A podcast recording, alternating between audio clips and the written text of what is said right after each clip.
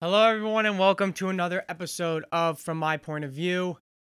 Sad episode today. Um, the Yankees season is over. The 2021 season comes to a end with a with a whimper, really. Um, Tuesday night, they played the Boston Red Sox in a wild card game and were just dominated from the get go. Um, it starts off with a Xander Bogaerts two run homer, and Yankees never fully recovered. I have some notes on the game, and then, of course, after we get to go through all that and what happened, what went wrong, all that, we're going to talk a little bit about what we can possibly expect from the Yankees this offseason. Uh, it's shaping up to be really probably one of the biggest off seasons in Yankee history.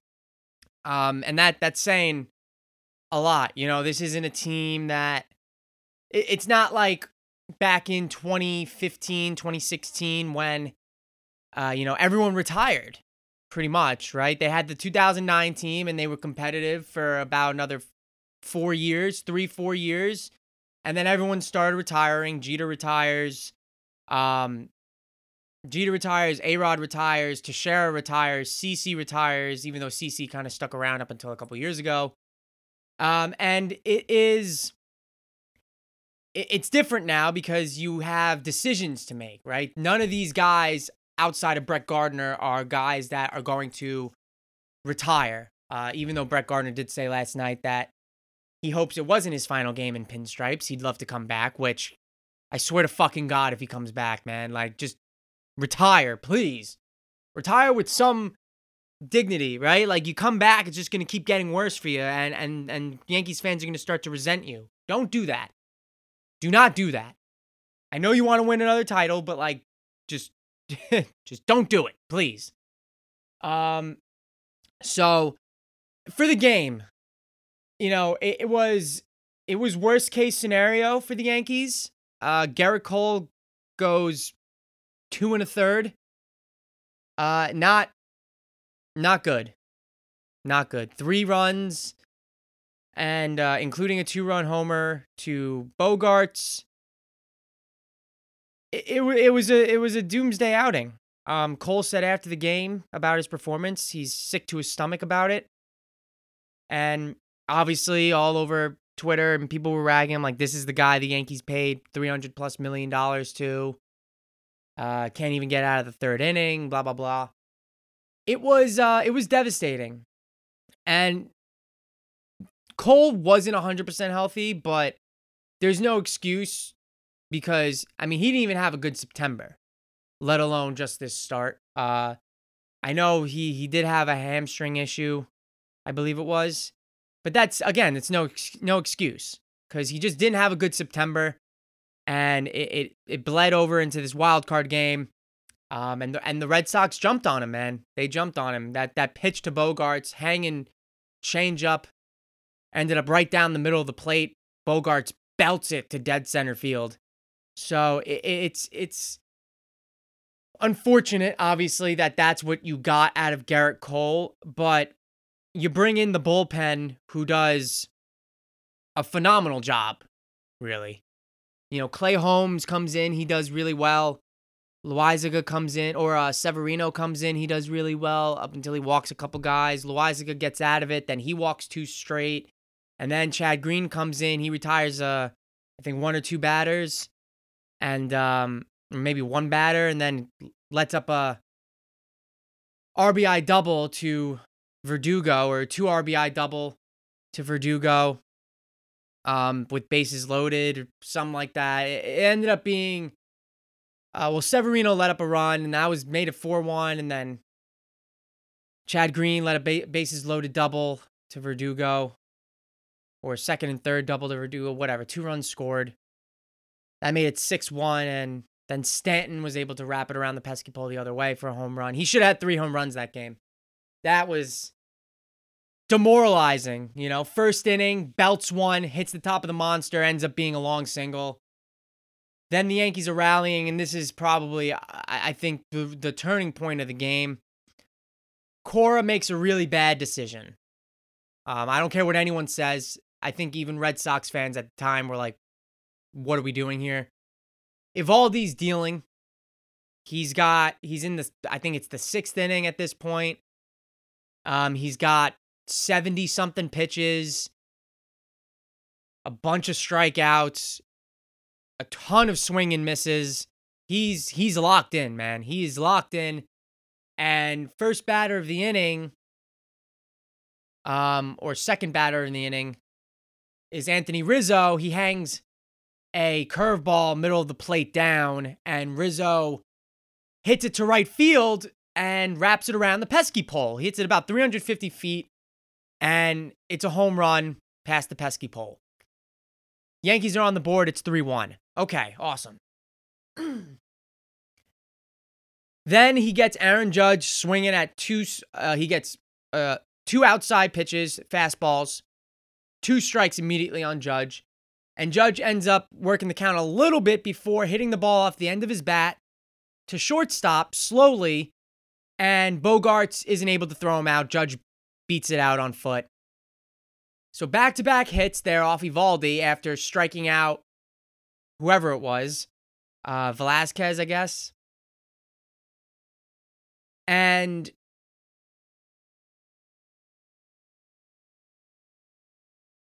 that's another thing I want to talk about is the Yankee lineup, but we'll get there.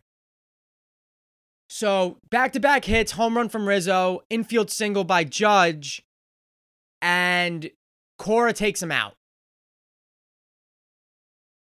I, I think every Yankee fan had a huge sigh of relief when Alex Cora came trotting out of the dugout to pull Nathan Eovaldi because he was dealing and the Yankees had a whole lot of nothing going up against him. And he brings in Ryan Brasier, who stinks, by the way. So he brings in Brasier to face uh, Stanton, and he hangs a pitch to Stanton, who belts it again, misses a home run by probably a foot, hits off the top of the monster, and this is the game changing moment here. Uh, Kike Hernandez plays it pretty well off the monster, throws a one hopper to Bogaerts, who throws an absolute dart, a dime to Plawecki behind the plate, who tags out Judge by a fucking mile. So the question here is what the hell is Phil Nevin doing, the third base coach for the Yankees? Probably the when they showed the wide angle on the broadcast, the wide angle of when you see the ball coming in from Kike Hernandez and where Judge is, all you do, you just throw your head back and you're like, what is Phil Nevin doing? What are you doing sending Aaron Judge? This isn't Tyler Wade. If this is Tyler Wade, he scores. I, I I really do believe that. But, you know, not a lot of people are as fast as Tyler Wade. He's he's the probably the fastest guy on the Yankees. He has the best speed on that on that roster. This is Aaron Judge, who is an athlete and for someone his size can move pretty well around the base paths, but scoring from first to home on a ball hit at the top of the monster in that short left field, that's that's not easy, you know? So he should have held him. Obviously. He should have held him. Uh, he sends Judge. He gets tagged out by a mile. Stan ends up on second base, and the camera ske- uh, catches him screaming, fuck, because he's pissed that that just happened. And as soon as it did, I mean, that turns the entire game around. I mean, Boston's up 3 1 at that point, but you just had a home run from Rizzo in this inning. You had an infield single from Judge. Eovaldi gets pulled from the game, who you really, up until those two hits, weren't able to do anything against. And you get into the Red Sox bullpen, which was a huge point I assume, because it was a point for me as a fan for the Yankees to do. So I assume Aaron Boone had some type of other point where they they needed to get to the Red Sox bullpen because that gave them a better shot to win. So you get to the Sox bullpen, which isn't good, by the way. I, I, I need to make that abundantly clear. The Red Sox have a wildly inconsistent bullpen, and the Yankees have had several wins this year against the Red Sox as early as this past three game series in September against them, where they scored a ton of runs in the last three innings of the game because the Red Sox bullpen just could not get outs. Their bullpen is suspect, okay? So that was a huge, a huge, huge, huge morale boost to get Eovaldi out of that game and you're you're stringing a couple hits together. Stan has his thir- uh, his second piss missile of the game off the top of the monster. You hold Judge even if you think you should send him. You have to be aware of the situation in that game. Unless there's a miscue in the outfield where there's a bobble or a boot of the ball or something, then you can send him obviously. But when it's played pretty cleanly like that by Kike Hernandez in center field, you, regardless, you just you have to be aware of the situation and you have to know, okay, I'm not sending Judge on the sheer possibility he gets thrown out because that would kill our inning. So you hold him at third, then you get Stanton and Judge at second and third with one out, Gallo at the plate. That that is a recipe for a high leverage situation uh, Brasier might not want to. Who knows what happens from there? Brasier gets a little nervous. Gallo's at the plate. He doesn't want to give him anything good to hit. He walks him. Now their bases are loaded. Uh, and and there's just a lot of possibilities that can happen there. Torres comes up to the plate now. Bases loaded. Who knows, right? Brasier is not that good, and he has to face Torres in that situation because of the three batter rule when you bring in a, uh, an opposing uh, pitcher, a relief pitcher. So there's a, a whole slew of things that could have happened if he just held Judge at third. Instead, he gets thrown out by a mile at home. Stanton's pissed off at second base. It kills your inning. Brasier attacks Gallo and gets him to pop up. That's the game right there. I mean, all the all the momentum that the Yankees built all happened and all went away in that one inning because they they never recovered. It's 3-1 at that point. The Red Sox come back in the bottom of the inning. They tack on a another run, make it 4-1, and then again in the bottom of the 7th they tack on two more to make it 6-1. And then we have the Stanton homer at the end in the ninth. Uh, he finally gets his home run. He said, "Fuck it, I can't hit it over the monster today, so let me go the other way and wrap it around the pesky pole." I mean, he was this entire last even month and a half of the season dating back to August, like Giancarlo Stanton has been nothing but phenomenal for the New York Yankees. He he has done everything that has ever been expected of him for the past couple years. He he showed it. He got as red hot and as locked in as any baseball player is capable of doing. And when he's locked in, it's a lot different than when, you know, some other Joe Schmo is locked in. This is an MVP caliber talent of a baseball player. And has he had his struggles? Yeah, of course he has. But when you you, you pay him the money, you pay him and you traded for him because of what he did and what he's capable of doing. He he was probably one of the best players in all of baseball the past month or so of the season. Now, if you string that along to multiple months, even a full season, that's when you come out as an MVP, which he has done before. We know he's capable of that. So hopefully he brings that kind of momentum into next year. Um, as for the Red Sox, I heard it. I, heard an interesting tidbit from R2C2, which is uh, I think Ryan Ruocco and CC Sabathia's podcast. CC mentioned that uh, you know, this is a Red Sox team in 2018 that won the World Series with JD Martinez, Mookie Betts, Xander Bogaerts, uh, you know, David Price, all, all these different guys. And three years later, here they are, completely different core, and they're they're right back in in the hunt, going to the ALDS, beating the Yankees again. So his whole thing is How the fuck does that happen? He said that too. How does this happen?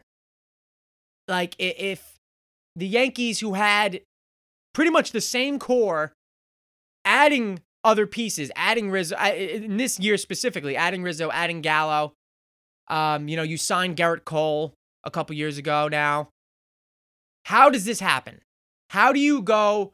How, how are the Red Sox able to win a World Series, break it down, and then miss the playoffs two years in a row, and then come right back and be the, the team that they are now, a 90 plus win team, just like the Yankees? How does this happen? And and this is where this conversation goes. So we covered the the game. We, we know what happened. Um, Red Sox punched their ticket to play the Rays in the ALDS. Good luck with that, by the way. Uh, I, I think Tampa Bay is probably just going to roll, honestly. And something about Tampa Bay, I just remembered last night for whatever reason. They lost Tyler Glasnow back in like May. it's like that's their best pitcher, and they're here. They are still a hundred win team, and in the ALDS, uh, they probably beat Boston. I would expect them to beat Boston. I wouldn't even have liked the Yankees' chances to beat the Rays in the ALDS if the Yankees got past the Red Sox. So either way, I, I think the Rays are probably favorite there. Um. Anyway, we know about all of that. It's time to get into what what can, what can we expect from the Yankees this offseason? Um, obviously, things that happen, I'll keep updated on the podcast and we get to talk about and stuff. But what I expect to happen, there's a few things. Um, number one, as t- in terms of the roster, the actual players that you're putting out on the field every day, Judge, Stanton, Cole, Severino, and that might be it that might be it. Uh, those those are the four guys that you really, I think, if this year proved anything at all, anything at all, is that those four guys are going to be the core of your team. Judge and Stanton in the middle of the lineup, and Cole and Severino pitching back to back as your one and two starters. That that is what needs to happen, and obviously they need to stay healthy. Severino has had injuries that have have cost him two years of the prime of his career, which has been devastating. Um, seeing him back and pitching pretty well was very nice. Um, Cole is still a top five pitcher in baseball. I really don't care what anyone says. Uh, Judge and Stanton, two guys who have been ragged on for not being able to stay on the field. This year they stayed on the field, and guess what? They Judge at least put up MVP type of numbers and Stanton had his best year since his MVP year. Like these are two guys that have shown when they are healthy, they are still just as good as anybody out there. So, those four guys are untouchable.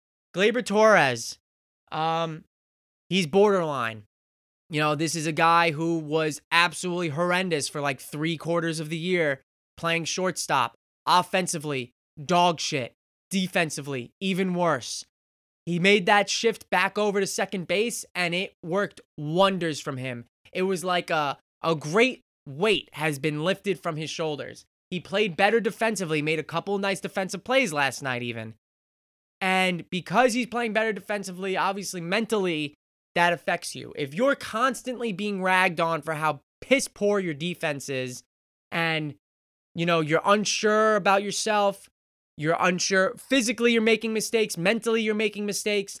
It's very, very, very difficult. No matter how many people say, oh, short term memory, short term memory, it is very, very difficult to forget about your struggles and and go up to that plate and have a clear mind and be focused on that bat. So it, it was just a horrendous year for Gleyber Torres, but you could see there was a palpable change in his entire play, in his his psyche, his his emotion. It looked like he was finally having fun again when he got moved back to second base. He should remain there for as long as he's a Yankee. He should be playing second base. Can't play shortstop at the major league level. Can't do it. So leave him at second and and figure it out. Uh, first base, that's still a a huge question mark. We can go around the the the lineup here. So second base, you could keep Gleyber, but when the pay, time comes to pay him, I think it's safe to say he's a giant question mark. First base, there's a vacancy. Uh, Anthony Rizzo is going to be a free agent. I don't think the Yankees keep Luke Voit. Um, he probably walks and goes somewhere else.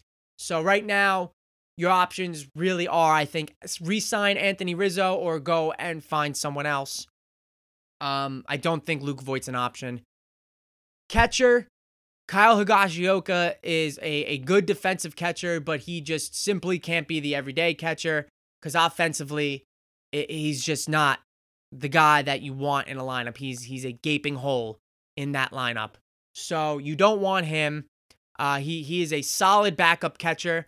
I think to make everyone happy, you're gonna have to tell Gerrit Cole to fuck off and go out and get a catcher that is both offensively and defensively capable. I'm not talking about a big power slugging, you know, all-star caliber catcher. You know, just get a a good reliable backstop who hits 240, 250, 20 homers, you know, something like that. I'm not ask, asking for that much. 15 homers maybe.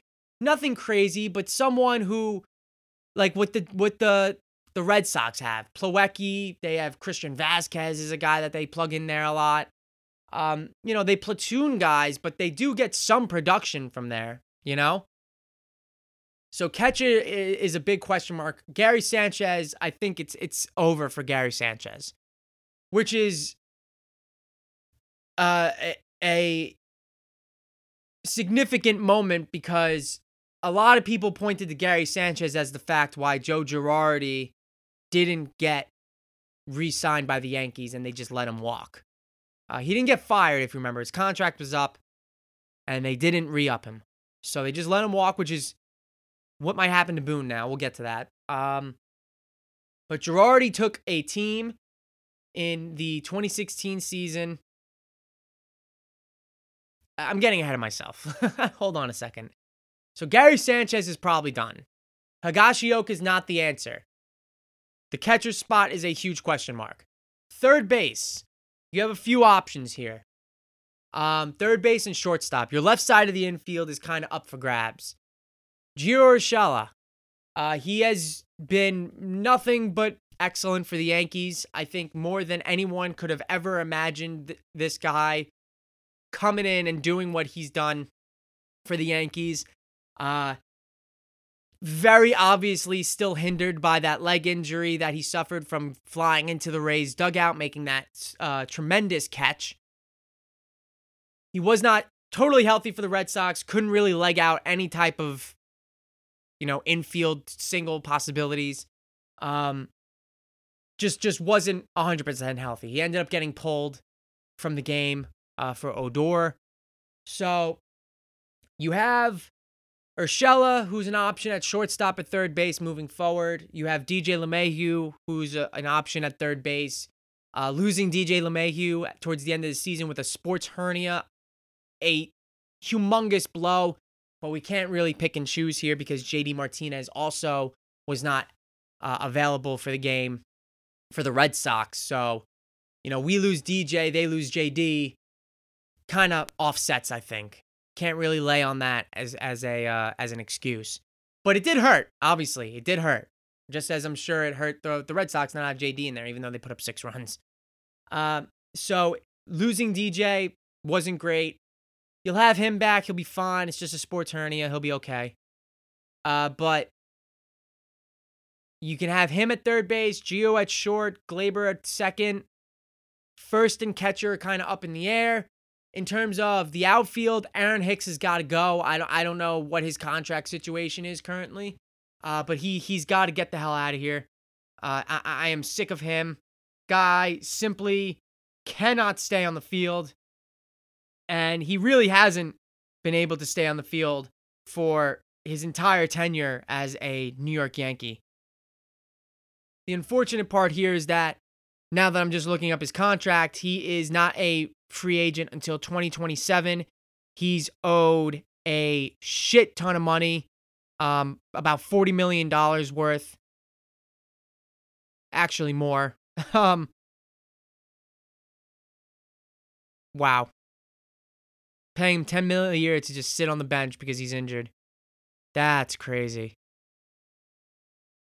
Uh, and if you don't believe me, I mean, he played 123 games his first year with the Yankees, then 88, 137. In the past three years, he's played about 137 combined total games. Played 137 in 2018, 59, 54, 32. And so in 2020, that doesn't count. 54 games, that's almost the entire season, which congratulations. It was a shortened season. But uh yeah, I mean, this is that that's that's brutal. That's a brutal contract. Uh he needs he needs to go. You know, I I think if he's on the roster next year, he's going to be the starting center fielder, but you have to have some type of contingency plan because there's just no shot he's going to stay healthy. Just no shot. Uh, Brett Gardner, he needs to retire. No getting around that. He needs to retire. Uh, Clint Frazier, what a disaster he's had uh, of a career he's had so far. I really feel for this kid. I really, really, really do. Um, he just could never get right. I don't think he even ended up playing in the minor leagues. He had some type of weird vertigo thing going on, uh, something freaky going on with him. So he he needs to get right uh, physically first before he can even try and play baseball again. So I don't know what's up with him. Uh, Tyler Wade can stay. I like Tyler Wade. Andrew Velazquez can stay. I like him on the bench. That's totally fine. He provided a, a pretty good spark, contributed meaningful time in the lineup when he played for the Yankees. Uh, I, I don't know who else I'm missing here. Um, but it, it's just there, there are definitely a lot of question marks. There are definitely a lot of players that have to go because I swear to God, if we run it back next year with essentially the same exact team, I'm gonna fucking have a aneurysm. You just you you can't do it. You can't run it back for the fourth year in a row, fifth year in a row with the same team. And that brings me to Aaron Boone and Brian Cashman. Aaron Boone has a ridiculously stupid quote last night saying the league has closed the gap on us. We've got to get better in every aspect. Um, here's the thing. That's a wild quote because what gap? It's not like you've just won two, three World Series. This isn't the 90s, right? You haven't just rattled off a couple World Series wins in a row and now suddenly you're not the powerhouse that you once were just a few years ago, like the league closed the gap on you. No, you haven't even made it to a World Series. What gap are you talking about? If anything, you're in the thick of it. So that's just a, a wildly stupid and tone deaf quote from Aaron Boone. And if it's one of the last quotes he gives as the manager of the New York Yankees, that's a hell of a quote, man. So, if it wasn't obvious, his tenure hasn't been what people expected. He took over for Joe Girardi, who took a team that was considered to be a rebuild, if you remember correctly. The Yankees that year in 2016, whatever it was, 2017. That's a rebuild year. Um, no one expected them to be as good as they were. Gary Sanchez, Aaron Judge, they come in, they dominate. Judge finishes second in MVP, wins Rookie of the Year. Gary Sanchez is balling out. And they go to game seven of the ALCS against the Astros and lose. Girardi doesn't get re upped. Um, so the Yankees let him walk. They hire Aaron Boone. Boone goes, if I remember correctly, divisional series loss to the Red Sox ALC, ALCS loss to the Astros, ALDS loss to the Rays, wild card loss to the Red Sox. His contract's up. Do the Yankees re sign Aaron Boone? That depends on a lot of things. Um, I think personally, the person who should be held more accountable, uh, accountable here instead of Aaron Boone is Brian Cashman. Cashman is the guy who did the rebuild. He is the guy who let Girardi go. Joe Girardi, notoriously known for actually being a manager. and wanting to manage his own baseball team the way he manages baseball teams. Shocking, I know. Cashman didn't want that. As part of the rebuild, even though they just made game seven of the ALCS, he lets Girardi go. He hires his guy who he can essentially pull the strings of and be his little puppet master, who is Aaron Boone. Cashman has been the guy. The analytics nerds tell him what to do. He's the one who's making the decisions. He has entirely too much power. He's no longer just a GM. He has entirely too much power over the day to day operations of the New York Yankees. Too much.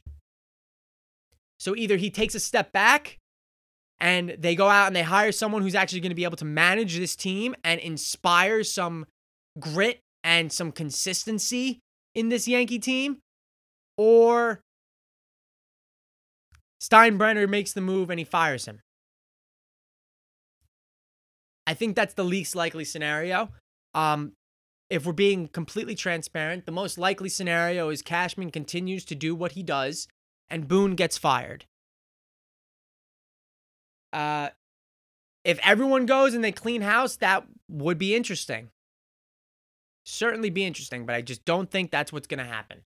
So I think Sanchez is gone. Voit's gone. Gallo, I'm, I, was, I was forgetting about uh, Joey Gallo he's probably gone. You know, you don't really need a guy hitting, even if he does provide 35 to 40 home runs and 90 to 100 RBIs a year. I don't really know if you need a guy hitting 200 in your lineup. Uh, even though his OPS was like 800, which honestly isn't that bad. You you can't. Uh, 800 is actually pretty good, all things considered. If you're hitting 200, you know, still getting on base, uh, still hitting the ball. I just, I don't know. Joey Gallo, I'm not sure. I'm not sure if he stays. Um, that does create a little bit of an interesting outfield situation if he does. If Giancarlo Stanton can play the outfield more, that's better. But you have so many questions on the roster, in the front office, managerial wise. Something needs to change for the New York Yankees. And I think over the coming weeks here, leading up to the World Series and and after that we're going to be getting some really significant news from the Yankees. We're not going to hear anything right now, I don't think.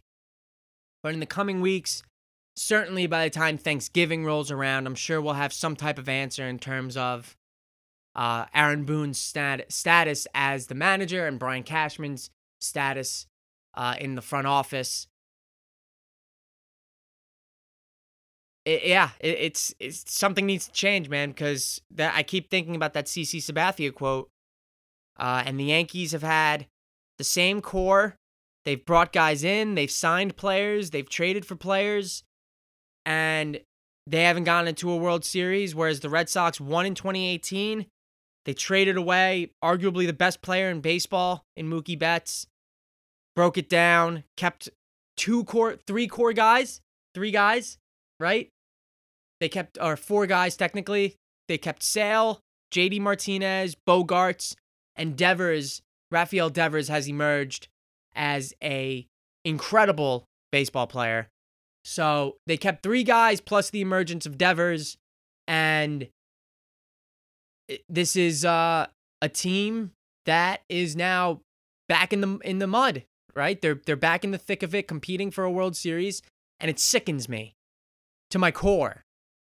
It sickens me that the the Red Sox are able to do this and the Yankees have just been kind of stuck in the same place. Uh you know, they got to the ALCS twice. That's nice. Once with Boone, once with Girardi. And that's nice, but you know, haven't even made a World Series since 2009.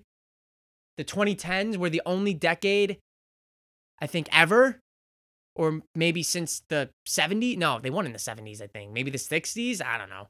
It's maybe ever that the Yankees haven't at least made a World Series. The 2010s haven't even made a World Series. Tough. Tough. Something needs to change. Some less bad news Uh, the Giants and the Jets are off the schneid. We're not really going to do a deep dive of week four, uh, just because the Yankees took up a large portion of this episode. Football is probably going to dominate now the rest of the way. But week four, Giants and Jets, first time ever that both New York teams won in an overtime game in the same week. Pretty nutty.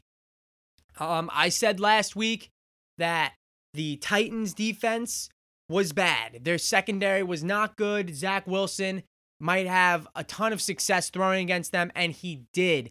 Threw a couple of absolute bombs on the run, down like 40, 50 yards downfield. The kid's got a cannon. Uh, I, I don't think there's any question about it. The kid can throw the ball. It's just rookie mistakes. You know, he works out the kinks, he works out the mistakes. But I, I really do think that Zach Wilson is a guy that can can lead the Jets. Uh, he did have another pick this game, but that's okay. Two touchdowns, 300 yards, and a win in overtime against the Titans, who are not a bad team. Uh, they obviously are not a bad team. They have a good offense. They've made a lot of mistakes this game, though, and their defense is putrid. So the Jets took advantage. They capitalized. Seven sacks for the Jets. Seven. That's a ton. Okay? That that's not like a fluke uh, or or anything like that. That is very, very, very impressive from that defensive line. Um, Quincy and Quinnen Williams, the brothers too, three combined sacks between them. So uh, they had a very nice day on the defensive front. And Robert Saleh, you know, obviously a defensive guy, and the defense coming out and getting seven sacks. It's definitely a morale boost. Uh, Zach Wilson rolling out of the pocket, navigating his receivers downfield and throwing them open on the run 40 yards downfield was uh, really a beautiful thing to watch. And it's what you expect of him and and and what you wanted from him. Uh, obviously didn't show that the first few weeks of the season but you knew he was capable of it. And this this is the kind of quarterback he can be. Uh, now are you going to win every game like this? No obviously not they do have another back to back winnable games here. They travel to London to play the Falcons on Sunday. So, obviously, there's no home field advantage there. Both teams are going to have to deal with the consequences of traveling across the pond, and it's kind of even playing ground in that regard. So, a winnable game because the Falcons aren't very good either and their defense is not good. Uh, we saw what Taylor Heinicke did to them on Sunday. He, you know, Terry McLaurin, two really long, deep touchdowns, and Heinicke was able to put up 30 plus points on the Falcons. I'm sure Zach Wilson will also be able to put up that kind of number uh, for the Jets. And it is about really their defense also. Can they get to Matt Ryan? Can they make him move the pocket, scramble, all that kind of stuff?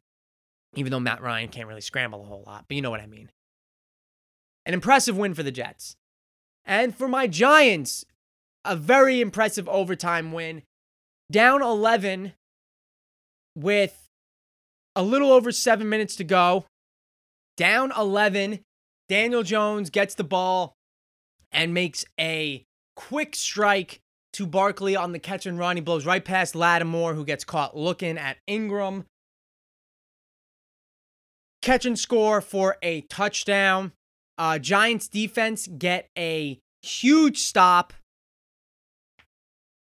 Well, they get the score there. They go for two. They convert. Danny Jones runs it in. Uh, three point game. So, Giants defense has to stop the Saints, and the Saints actually get they get a couple first downs.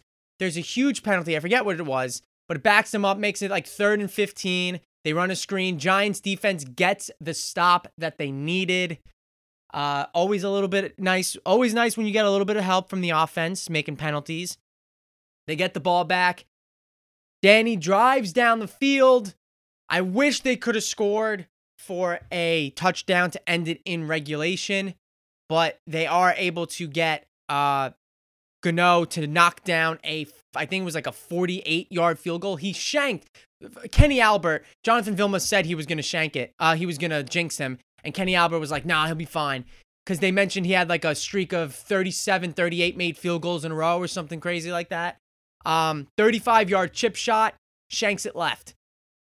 They showed the graphic. Kenny Albert said it and everything. And then he shanks it. And Vilma was like, I told you. I told you. Sorry. Told you. And uh, I agree with him. like, it just, it, that is what happens. The announcer's jinx is 100% real. Um, but Gano was able to knock down a this uh 48 yard field goal to send the game into overtime, which we makes us get this absolute gem of a soundbite from Jabril Peppers, which I actually want to play. All replays will be taken care of upstairs with a replay official. Each team will have an opportunity to possess the ball unless there's an offensive touchdown or a defensive safety. If the game ends in a tie at the end of overtime, it will be recorded as a tie. You're our visiting team. You have the choice. This is tails. This is heads. Heads is the call. And it is heads. We want that motherfucker. That's why we got the. Kick it that way. So you hear Jabril Peppers, he gets hyped. I think Peppers actually injured himself a little bit during this game. Um, I forgot what the injury was, and he tried to come back in and play, like play through it, and I think he said he actually made it worse. I'm trying to find his injury report now. And it's a hamstring injury. Um and this is from bigblueview.com that uh, it is a, hamstring injury from Peppers, like I said, and uh, Judge said it'll probably take a couple days to have a full grasp of what uh, he feels, uh, how he feels. So Peppers will probably be a game time decision against the Cowboys on Sunday, which sucks if he couldn't play. That would that would really really suck. Um, he's obviously a pivotal part of that defense. But back to the game against the Saints. Um, Giants get the ball, they drive down the field.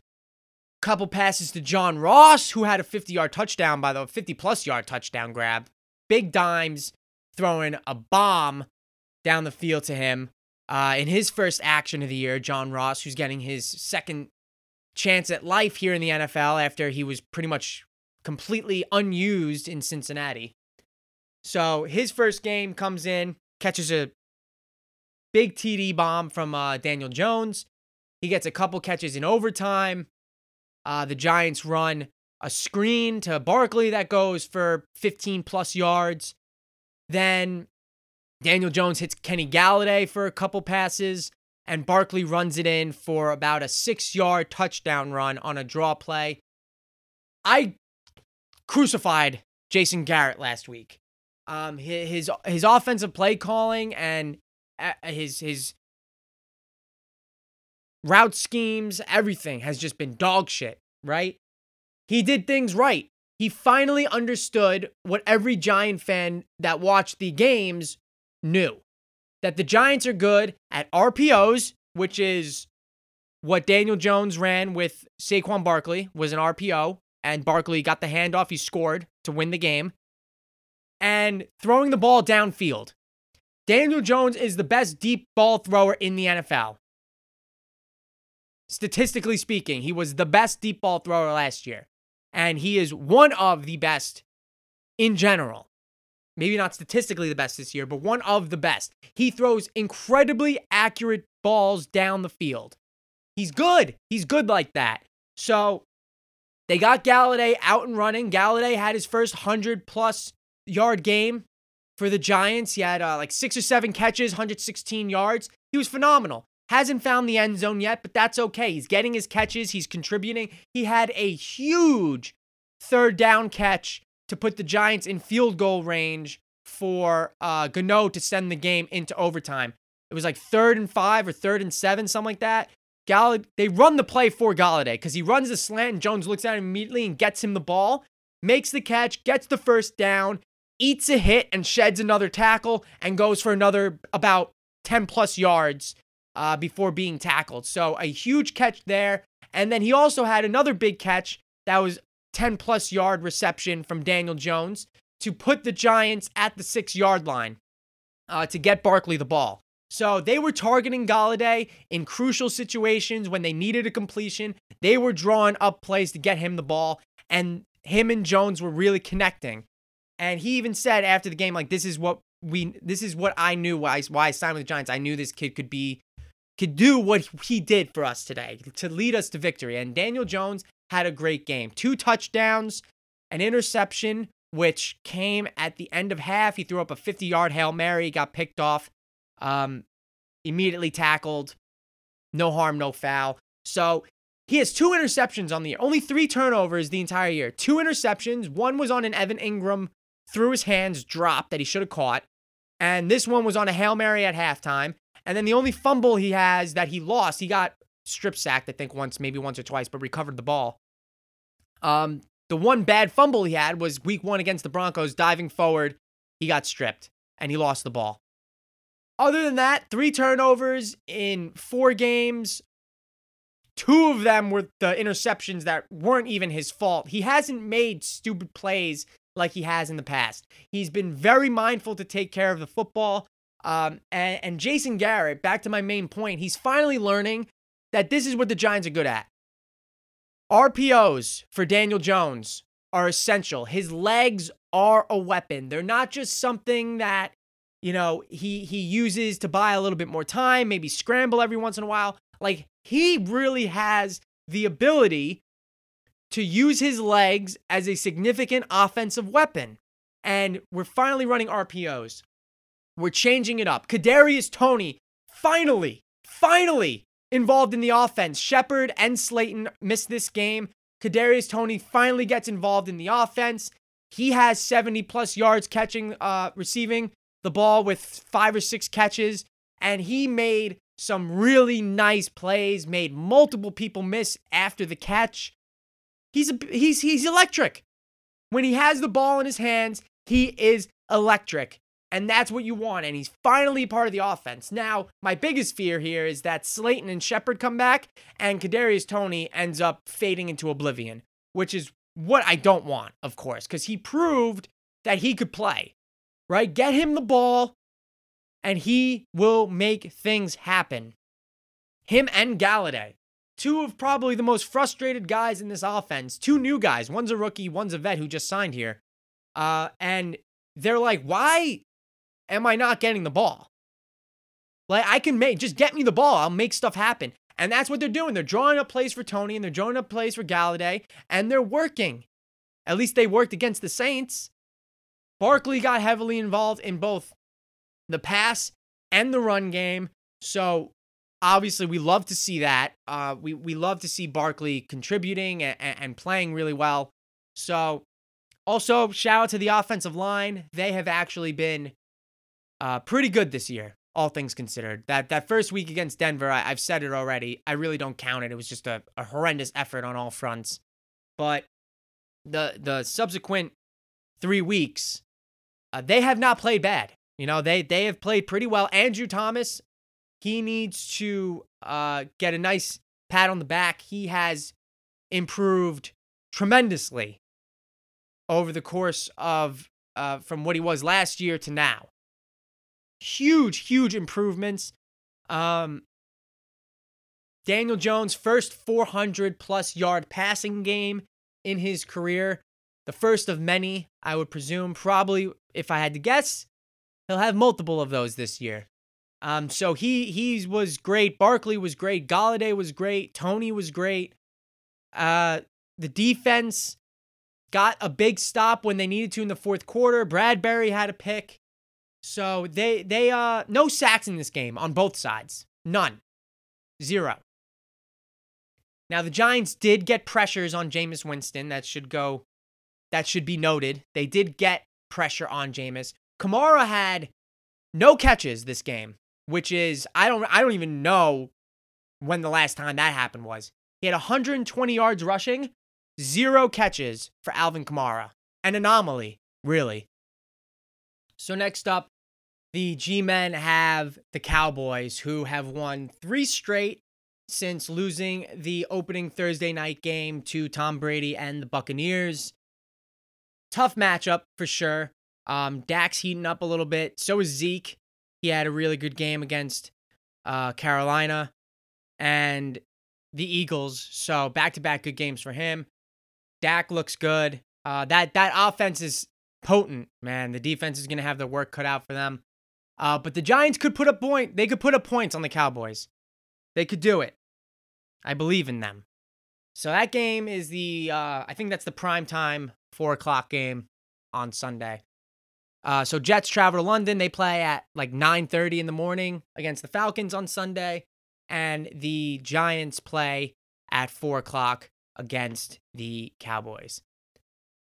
We'll run through the rest of the league really, really quickly. Washington beat the Falcons. Terry McLaurin had a really big day. Uh, Bills shut out the Texans 40 to nothing. The Bears win 24 to 14. They officially now announced Justin Fields as their starter.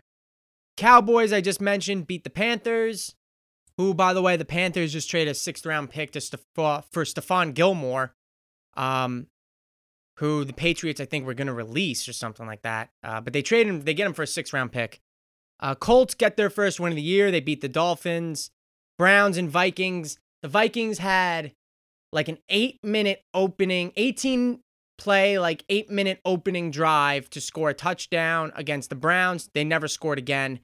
They lost uh, 14 to 7. They are 1 and 3. Uh, and the Browns are 3 and 1. Jets beat the Titans. We went over that. Chiefs beat the Eagles. Patrick Mahomes, Tyreek Hill hooking up a couple times.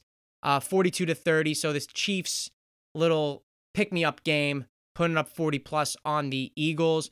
Cardinals routed the Rams, which was a shocking game. They completely dominated from start to finish. They won 37 to 20. Seahawks beat the Niners 28 to 21. Ravens beat the Broncos at Mile High 23 to 7. The Packers dominated the Steelers and Big Ben, I said it a couple weeks ago after their first loss, I didn't want him to go out sad. He's going out sad. Uh, I mean, he he can't do anything man. It, it really it, it's it's unfortunate to see. He he's getting rocked left and right. He can't do anything. Bucks, Patriots, Tom Brady's return to Gillette Stadium to New England. Buccaneers win 19 to 17. Nick Folk misses a 50 plus yard field goal, I think it was, in the pouring rain. Doinks it off the left upright. Almost won almost won. But Mac Jones played incredibly well. He outplayed Tom Brady. I think that's uh that was pretty obvious. He definitely outplayed Tom Brady. But uh nonetheless, Buccaneers win. Bill Belichick. It was pouring rain, but it's not like Tom Brady hasn't played in the pouring rain before. So Belichick's scheme against Brady, it worked. Uh, 22 of 43 for 269 yards, no touchdowns for Tom Brady. Monday night game was Chargers, Raiders. Justin Herbert showed out, absolutely dominated the Raiders. Them and the Chargers defense really give credit to them because the Raiders have been airing it out so far this season and they could do a whole lot of nothing against the Chargers. They win 28 to 14. So that's week four. We're on to week five. The Thursday night game is a good one Rams Seahawks. So enjoy that game on Thursday. Enjoy your weekend of Sunday football playoff baseball. Uh, tonight, Wednesday, is the NL wildcard game between the Dodgers and the Cardinals. Cardinals are red hot, but the Dodgers did win the second most games in all of baseball behind the NL West winning San Francisco Giants. And we need a playoff series between the Dodgers and the Giants. I'm sorry, St. Louis, but you're going to have to take the fall. Uh, my pick, though, is obviously Dodgers. So enjoy that. Enjoy Thursday football this weekend, playoff baseball, NFL week five. Thank you all for listening, and I will talk to you all next Wednesday. Oh, also, P.S. Be on the lookout for Friday. Venom movie review episode dropping, discussing the end credit scene and all that with the MCU. Big things, big things. I'll talk to you all on Friday and then Wednesday.